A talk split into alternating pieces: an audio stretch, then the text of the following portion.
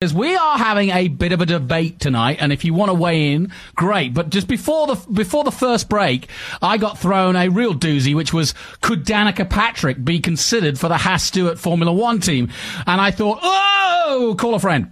Um, and as a lady, then you maybe want to bear in on that. But actually, what I'd like to know from you is we've been talking about potential drivers for the Stewart Haas team, and we're going through GP2, Formula E, the World Endurance Championship, and I hadn't really thought too much about it, but why not NASCAR? That's what he's connected to, and I wanted to, to get your take on any of the young drivers that have impressed you um, on the way up, or who we should look out for on the way up in the future for Haas.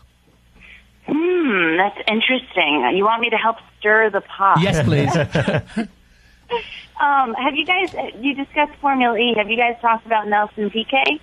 To be honest, no, not yet. That's a very good call. We had another caller in, uh, he was talking about uh, Pipo Derani, who's in the WEC, and we've also mentioned, obviously, Alexander Rossi, because he's the only American with a super license. Um, but that actually, yeah, that's an interesting call. Well, I know Nelson Piquet personally just from his time in NASCAR, and then I know he switched over to Formula E this year, and uh, he's a heck of a talent.